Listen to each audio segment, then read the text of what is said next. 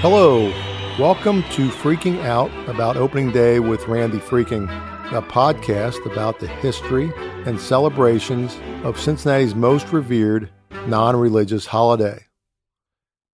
In this episode, called simply Opening Day 1870 to 1885, we will go back in time and explore opening day in Cincinnati before all the celebrations began to take hold in 1886 and focus on the Red Stockings after their first season in 1869.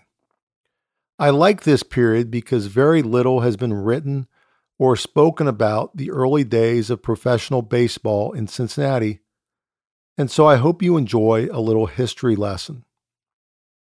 As you likely remember, the first all professional team, the Red Stockings, went undefeated in 1869 and so Cincinnati baseball fans looked forward to the second all professional season in 1870. My headline for 1870s is Winning Games but Losing the Team. In early 1870, advertisements in the Cincinnati Enquirer foreshadowed the special nature of the first game of the season. On April 15, just four days before the Red Stockings' home exhibition game, a notice appeared that tickets could be purchased that afternoon at the Gibson Hotel, which was a local hotel downtown, for the grand opening game of the 9 of 69. Only a small crowd showed up, though, as many fans were put off by the ticket price increase to 50 cents. The official season began six days later with an away game in Louisville, Kentucky, kicking off a two week tour of the South. This is one example of the Reds being scheduled to begin a season on the road. It has happened just twice, the most recent in 1888. In any event, the undefeated streak from 1869 was extended in Louisville with a 94 to 7 victory. Of course, a score like that is unheard of today. After that victory, the question remained as to how long the Red Stockings could continue their undefeated streak in the 1870 season. The first home game was described as, quote, first grand game of the season of 1870, unquote. The next day, the club added to the hype by proclaiming the game as, quote, the second grand game, unquote. After that, the team headed east for another road trip, still undefeated. On May 20, the Cincinnati Commercial newspaper, one of many newspapers in Cincinnati at the time, used the nickname Reds for the first time known in a Cincinnati publication. Though it was used frequently by the commercial newspaper and other newspapers thereafter, the team did not adopt the shortened name until 1882. After running the undefeated streak to 81 games, including the undefeated games from 1869, the Red Stockings lost to the Athletics of Brooklyn in a most unusual way on June 14, 1870. The game was tied after nine innings, and extra innings in those days were played only if both teams agreed. Extra innings occurred infrequently, and so everyone assumed that this game had ended. Most of the 9,000 fans began to leave the ballpark, and the game's one umpire left the field along with the Athletics. The Red Stockings manager, however, Harry Wright, wanted to have a perfect season in 1870 without any ties, and he convinced the Athletics to return and continue the game. The Reds looked like they were going to continue their streak by scoring two runs in the top of the 11th inning, but an error on a double play in the bottom of the inning resulted in an 8 7 victory for the Athletics. This first ever loss for the Red Stockings came one year and 45 days after the first opening day. The team would lose five more games that season, but it still finished with the best record in professional baseball with 67 wins to its credit. Because there was no professional league and there were no clear rules about how to crown a champion, several teams claimed the title. Ironically, the season finale would be the last professional game for Cincinnati until 1876. Despite its success on the field, the Red Stockings were a struggling commercial enterprise. During the 1869 season, the team had earned a profit of only $1.39 of meeting its $9,400 payroll. Revenues were not significantly higher in 1870, and the club decided it could not afford to join the professional league that started to form after the 1870 season. 1871 expenses were projected to exceed $30,000. And club president A.P. Bonte declared, quote, You can talk about the glory of the Red Stockings and the nine that know no defeat, but you must put your hands in your pockets and pay the bills. You cannot run the club on glory, unquote. It would be five more years until Cincinnati returned to playing professional baseball. Of note during this period, without a professional team, was the dedication of Fountain Square in 1871, a site in downtown Cincinnati that would become the future site of many baseball celebrations.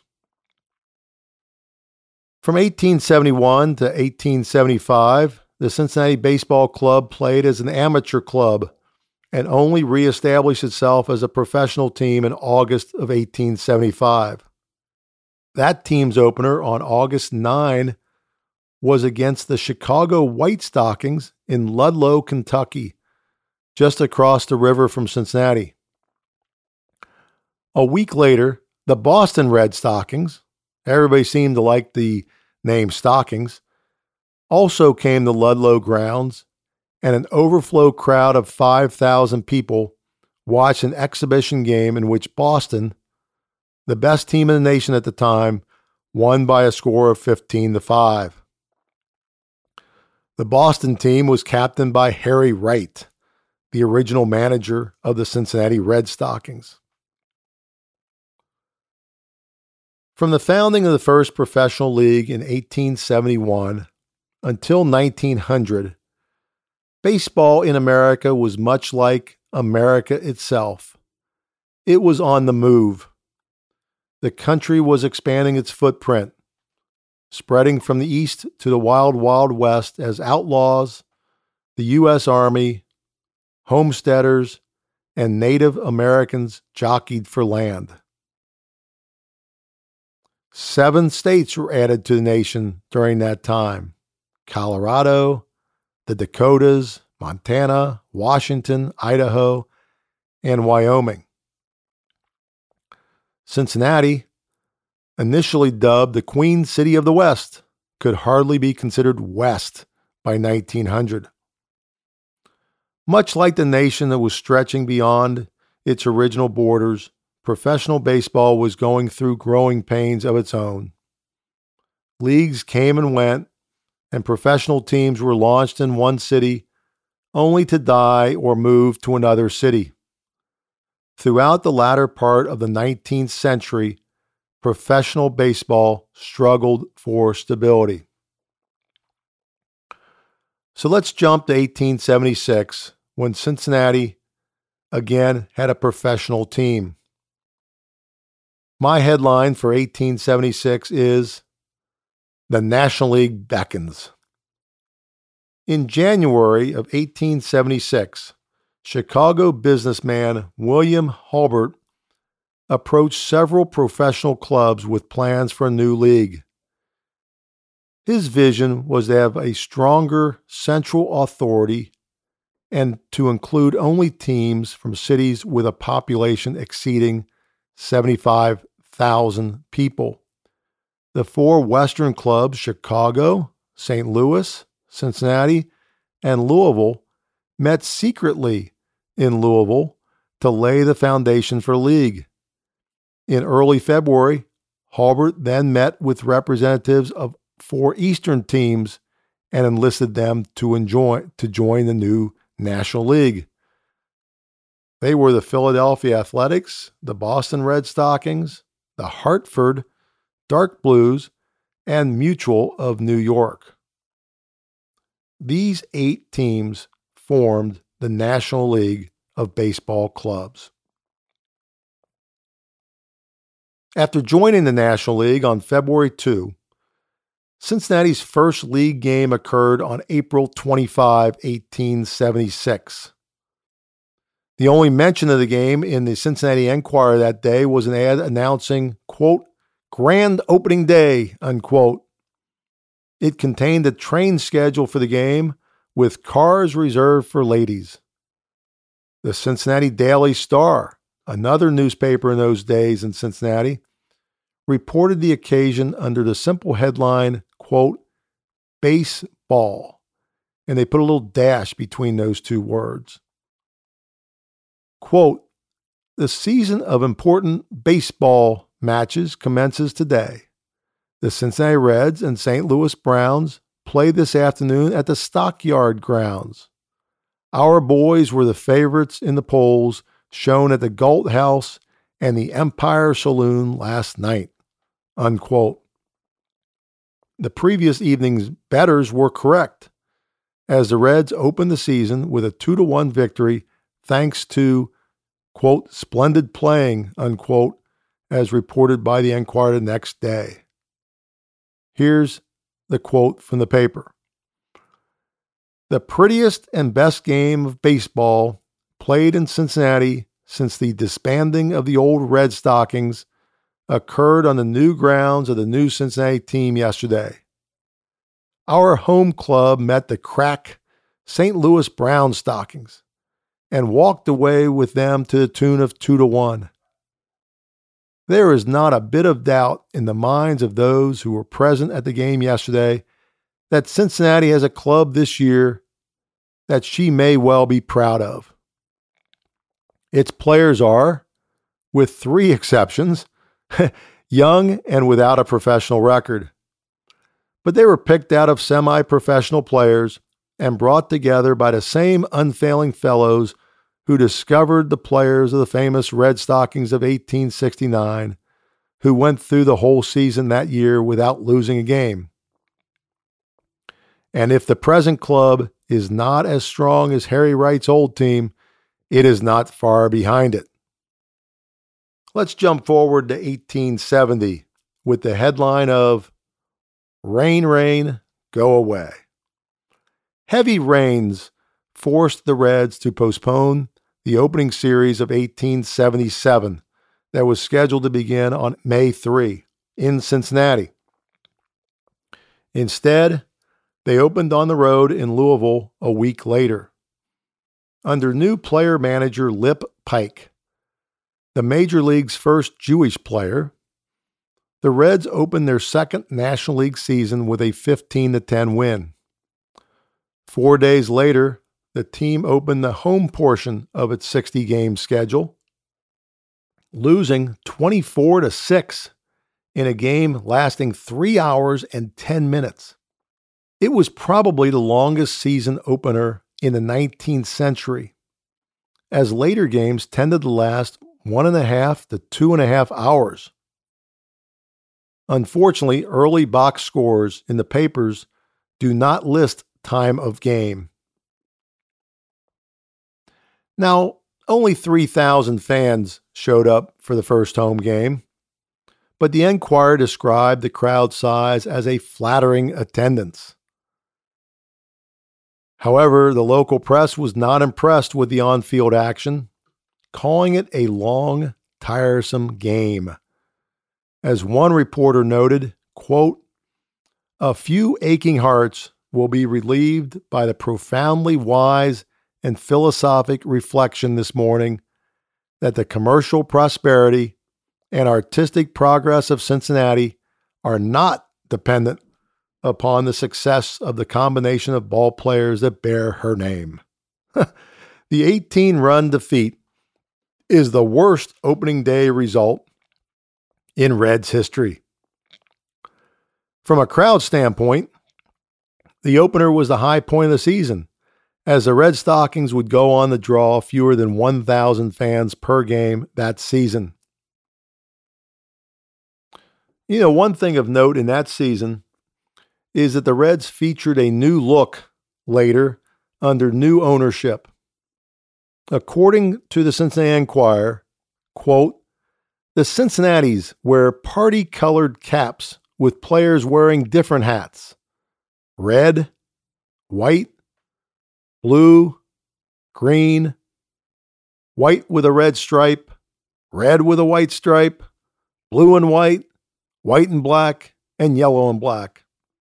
The Enquirer reported that the players, quote, look cute, period, unquote. So the next season is 1878, and I title this section Fans Turn Out for the First Game. The Enquirer previewed, previewed the opener on May 1. Quote, at 3 o'clock this afternoon, the league season will open at three points in Cincinnati, Indianapolis, and Providence. It is not our province to prophesize how the three games will terminate. We can only give as a pointer of public opinion the sale of pools last night at the Arctic and other pool rooms where the betting was $10 to $7 on the Cincinnati's. Unquote.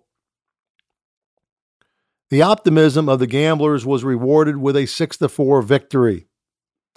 A local reporter also noted, quote, a lovelier day for out of door sports never shone more than our May Day yesterday, unquote. The Enquirer described the large crowd that was in attendance. Quote, before the days of turnstiles, a crowd would have gone down in newspaper history at about 3,500. But the turnstiles counted 1,600, and probably 200 more came in through the carriage gate. Both pavilions were comfortably filled, though four or 500 more could have been squeezed in. About 200 were in the grandstand, many of whom were ladies.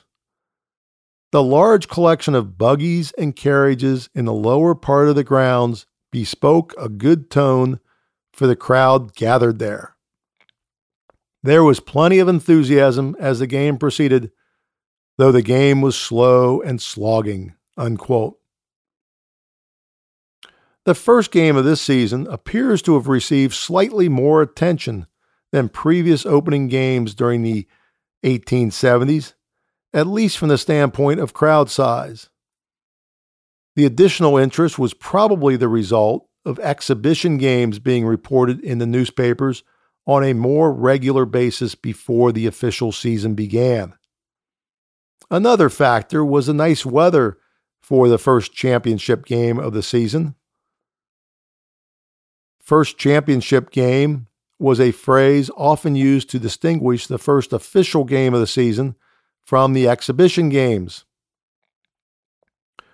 The crowd size for this first game was rivaled only by attendance at games on holidays during the season, and particularly July 4. Despite the strong turnout, there was no opening day festivities preceding the first pitch. Our title for 1879 the next year in our journey is game? What game? Because opening day almost went unnoticed.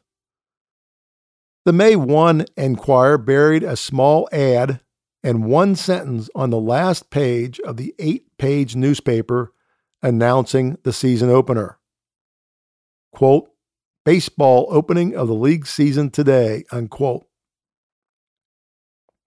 Whether because of that single mention in the Enquirer or other factors, only 1,200 fans ventured out to Avenue grounds to witness a come from behind victory over Troy of New York, another new entry in the National League, as entries kind of came and went in the National League during the late 1870s.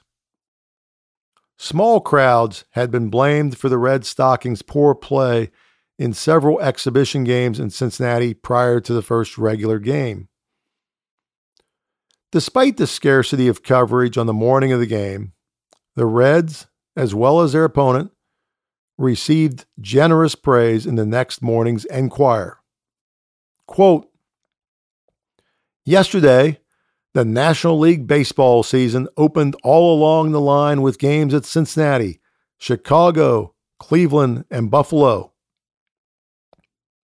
The game between the Cincinnatis and Troy City Club in this city was one that, though not brilliant, was most exciting until the last man was out. The Cincinnatis, it was apparent to all, had no easy walk away. The Troy men are all young, athletic, and earnest ball players. They are by no means the weak club they are rated generally. And if the other new league clubs show up equally well at the end of the year, they must play a good, stout game. The visitors, by their quiet, gentlemanly behavior on the field, won friends by the hundreds and their success at certain periods of the game was just as loudly applauded as that of the home club.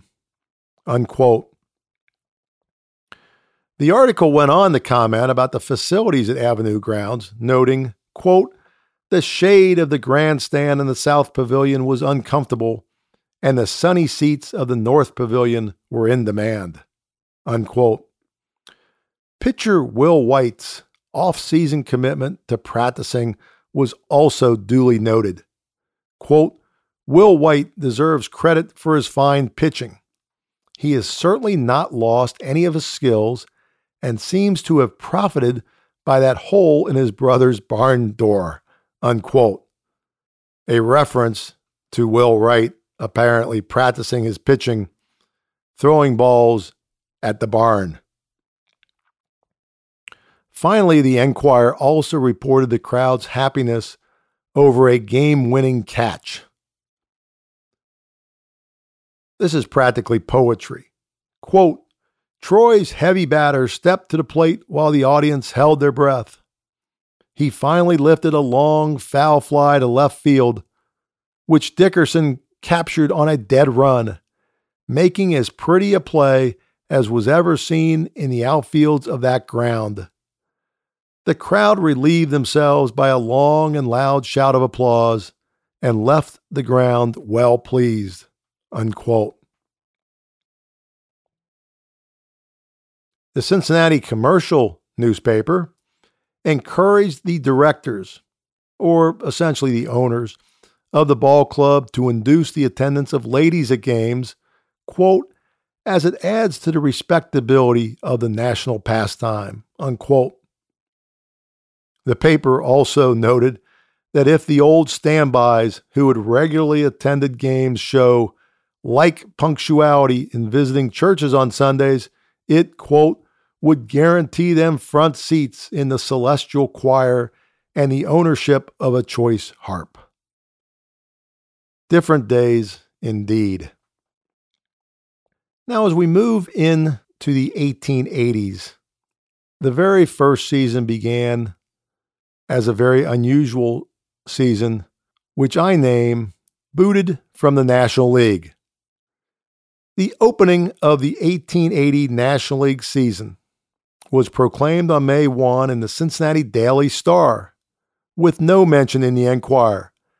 The Daily Star headlined the season opener as follows quote, The league season to open today between the Cincinnati's and Chicago's. Little did readers of the Daily Star realize what was going to happen that season. The Red Stockings would suffer through a mediocre record. There would be three changes in the club's presidency, and the team would finish in last place and be expelled from the league. Nonetheless, until those events came to pass, the Reds christened a new ballpark on the north side of Bank Street called the Bank Street Grounds, which replaced Avenue Grounds. The Bank Street grounds were closer to the center of the city, and the new park included a scoreboard that displayed the name of each player as he came to bat. I'll note that identifying players by uniform numbers was not introduced until 1932, believe it or not. The scoreboard also reported scores for games going on in other cities. Those scores were sent and received by telegraph. The opponent in the opening game was the eventual 1880 National League champion, the Chicago White Stockings. The Chicago team won the coin toss, earning the right to bat in the bottom rather than the top of the inning. I'll note that the home team of games did not automatically bat in the bottom of innings until 1950 some 70 years later. This seemingly small victory in the coin toss was fortuitous, as Chicago scored two runs in the bottom of the ninth to win the game 4 to 3. This was after the Red Stockings had scored two runs in the top of the eighth inning to go ahead 3 to 2. The Enquirer reported, quote, but the game was not yet won for in the last inning, Corcoran of the White Stockings opened for his side with a hit to right. Then Sam Wright got rattled and fumbled Burns' hit, allowing that young man to reach first. Quest's hit to right led in Corcoran, and Burns, who had kept booming right along to bring in the winning run for Manning, in trying to cut him off, threw the ball in home some six feet over catcher Clapp's head. Unquote. Now, despite the attraction of the new Bank Street facility and fine weather for the 1880 opener, only 2,038 fans came to the ballpark. Attendance declined from there as the Reds averaged only 538 fans per game that entire season. When the Reds closed the 1880 season with a 2 0 win over Cleveland, only 183 spectators were present. Now, on a side note, the 1880 season is noted for the establishment of the reserve clause in professional baseball. Under this new system, each team was allowed to protect five players for the next season, contrary to the previous practice, which allowed players to be free agents and switch teams from season to season if they so desired. The reserve clause was meant to help financially strapped teams from losing star players to higher bidders. Since most rosters contained only 11 or 12 players, the reserve clause protected nearly half of the team on the club's behalf. The reserve clause was broadened to include the entire roster in 1883, and the reserve clause remained in place until 1975. In 1975, it was abolished by the courts, and limited free agency was returned to baseball through collective bargaining with the Players Union. A significant development occurred on October 6, 1880, when the league announced new rules prohibiting teams from renting their ballparks for use on Sundays. The rules also banned the selling of alcoholic beverages. These rules were directed at the Reds, and the Reds declared their refusal to abide by them. They were then unceremoniously expelled from the National League. The ban on beer sales was the death knell to the franchise. The German immigrants in Cincinnati who supported baseball expected that beer would be served at any and every event. Fans loved baseball, but not at the expense of giving up a beer. A Cincinnati newspaper writer fumed, quote, puritanical Worcester, one of the cities in the league, is not liberal Cincinnati by a jugful. And what is sauce for Worcester is wind for the Queen City. Beer and Sunday amusement have become a popular necessity. Unquote. Now, after getting expelled from the National League, the headline for 1881 is A New League Comes on the Scene. The Red Stockings did not play in 1881, but a meeting at Cincinnati's Gibson Hotel in downtown on November 8 set the stage for competition between the seven year old National League and a new professional league, the American Association. The founding of the American Association meant that the two leagues had to compete for fans and the attention of the public. In part, this competition contributed to the fanfare that later came to be associated with opening day. Now, the historic Gibson Hotel, the site of this momentous meeting, had opened in 1849 on Walnut Street between 4th and 5th Streets southeast of Fountain Square. It was considered the best house in the city within a year, according to the Fort Wayne Times and the Zanesville Courier, two out of town newspapers. The hotel was named after a Scottish immigrant, Peter Gibson, who provided financing for the hotel. The Gibson became the preferred venue for celebrations and banquets during the Red Stockings' first season in 1869, and fans of that team would escort the players to the hotel after home victories. Later, during the 1890s, the Gibson hosted both the Cincinnati team and its opening day opponent after both teams would parade through the city and then have a pregame luncheon at the hotel. For the historic November 8 meeting, local sports writer Oliver Perry Caylor convened representatives of six cities to form the new league.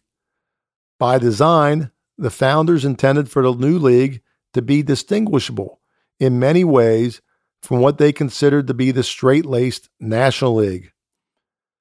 The new league established teams in what the National League derisively called river cities. Cincinnati, Pittsburgh, Louisville, and St. Louis.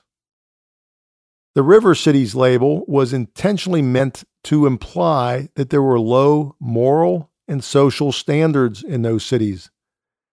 In contrast to the National League, the American Association offered its patrons cheaper ticket prices, Sunday games, and alcoholic beverages.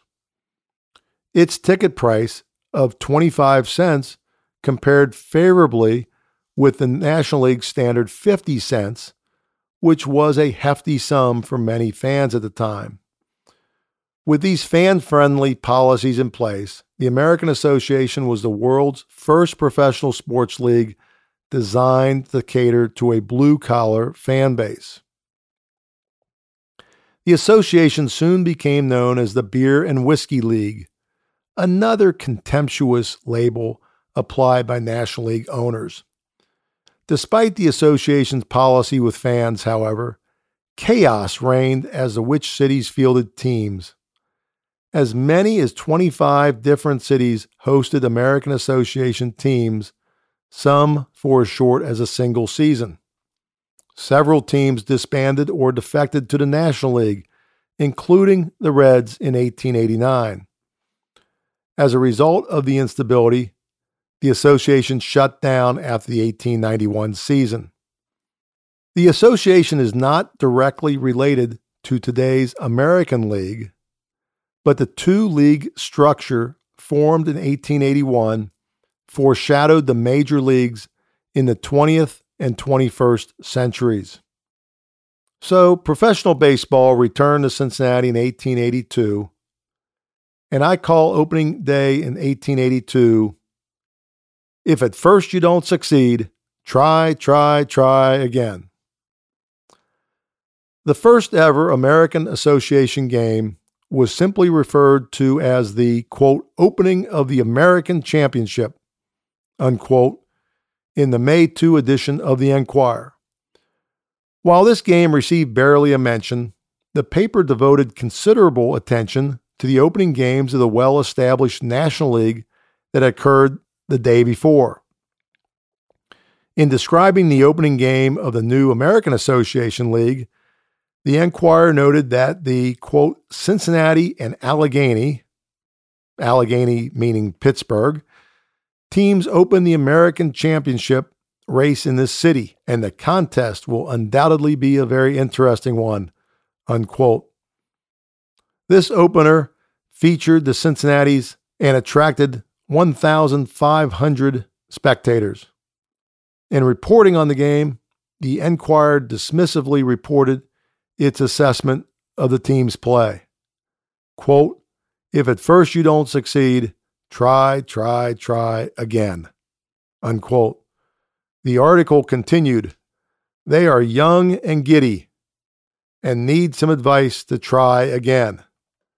It was the best thing that could happen to them to be beaten by the Alleghenies. It will prove to them that what is worth having is worth playing for. It was the opening game, and there were naturally several men quite nervous in the field. There is no use of singling out any one player and casting upon him the burden of the defeat of the team. It could, in this instance, be divided equally among the nine men. Period, unquote. The starting pitcher for that first association game, all time Reds great Will White, ironically ended up as the winning pitcher in 40 of the team's 55 wins, which was the most in the league that year, that the 55 wins that is, and the Reds won the first championship in the new American Association. Following that championship season in 1882, we headline the 1883 season as And They Raised the Flag. There was some hoopla surrounding the first game in 1883, but it did not necessarily concern the beginning of that season.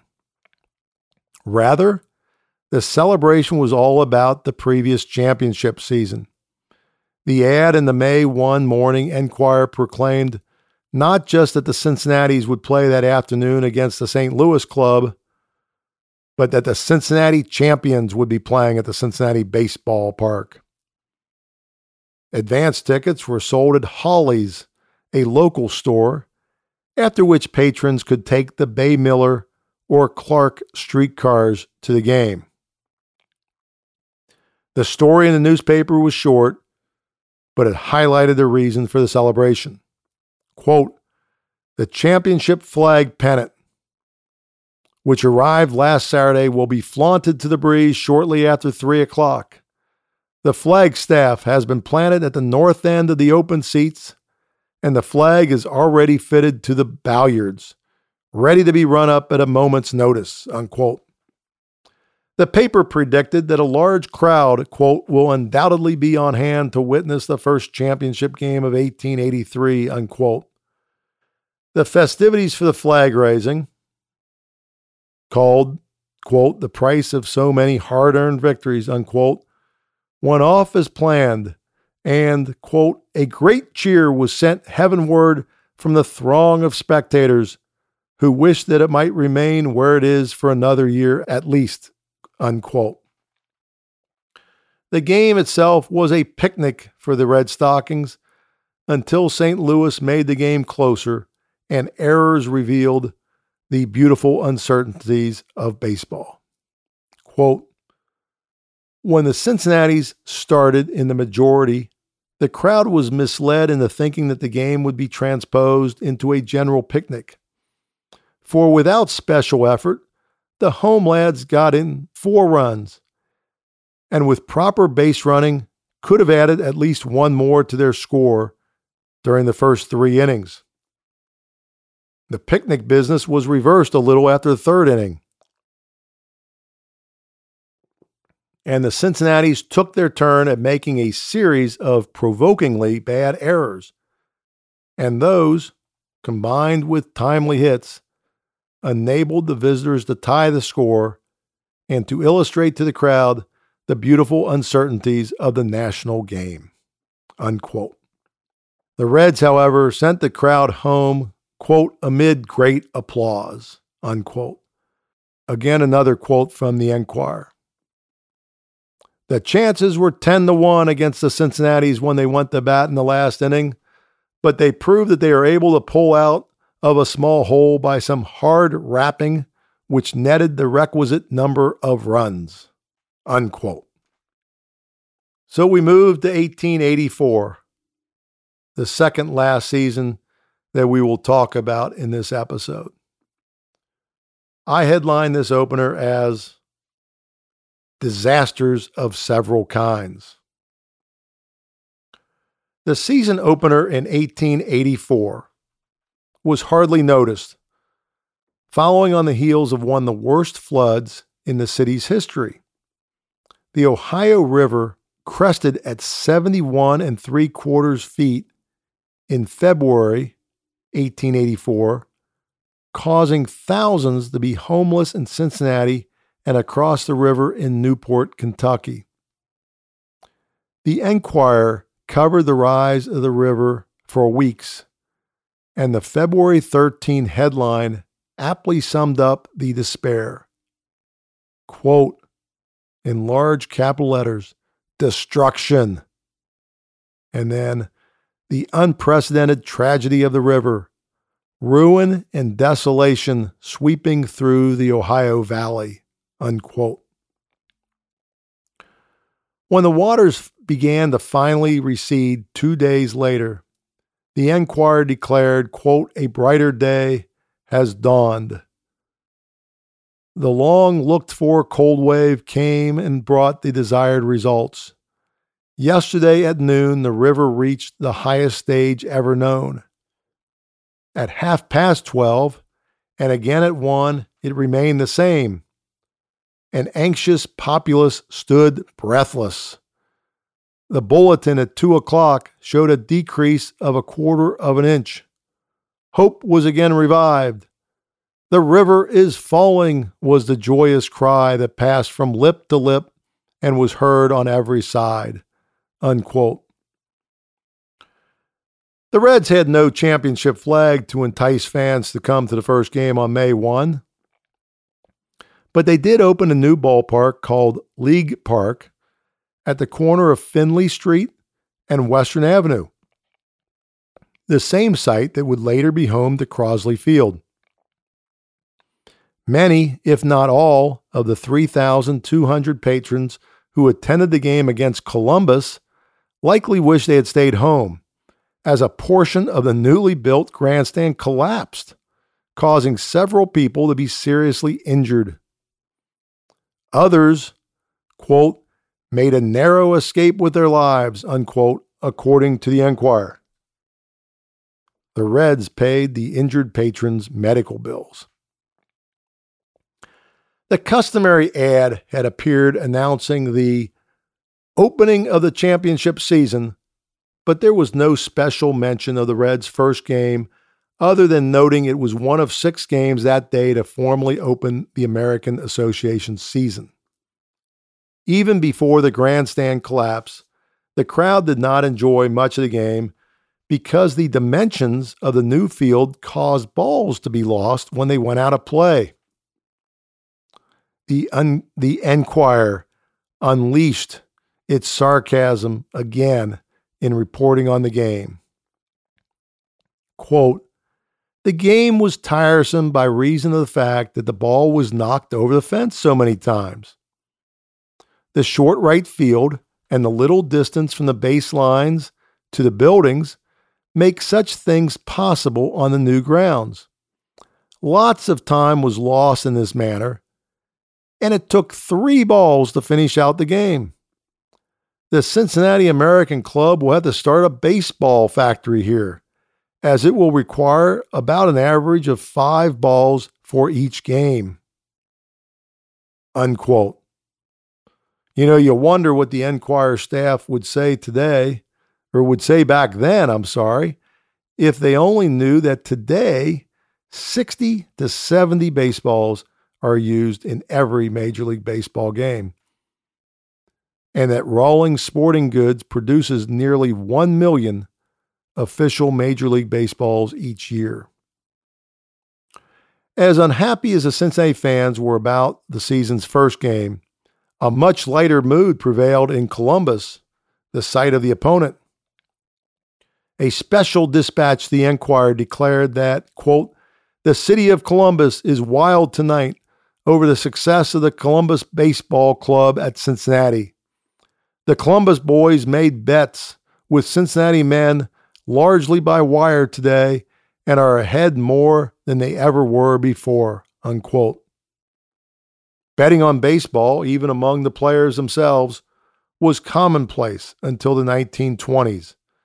The practice was curtailed after the Black Sox scandal of 1919 when certain Chicago White Sox players were accused of deliberately losing the World Series to the Reds at the behest of gamblers. Now, even the most die-hard baseball fans are unaware of a player by the name of Fleet Walker. Fleet Walker was the first African American to play in the professional leagues. Walker made his debut in Cincinnati on May 9, 1884. He played for Toledo, a new American Association team, and while Jackie Robinson of the Brooklyn Dodgers is typically credited with breaking the color barrier in the big leagues, Walker had actually done so 63 years earlier. Of course, Major League Baseball does not really recognize baseball before 1900 as Major League Baseball. Our last opening day to explore today is 1885, and we will call this segment Three Cheers for the Umpire? The April 18, 1885 Enquirer hyped the first game with its banner headline across the top of page two. It read Cincinnati Baseball Park, today, 3 o'clock p.m., first championship game, Cincinnati versus Louisville. No such banner had appeared in the papers in previous years, but this type of headline became commonplace on each day of the first game of the season thereafter. The only other special mention of the first game in the newspaper that day concerned a well known and beloved umpire, John Kelly, who was scheduled to oversee the game. Unfortunately, rain postponed the game, and the Falls City team, as Louisville was known in those days, hosted the Reds on Sunday, April 19 instead. This was the second time the Reds had opened the season away from Cincinnati due to rain.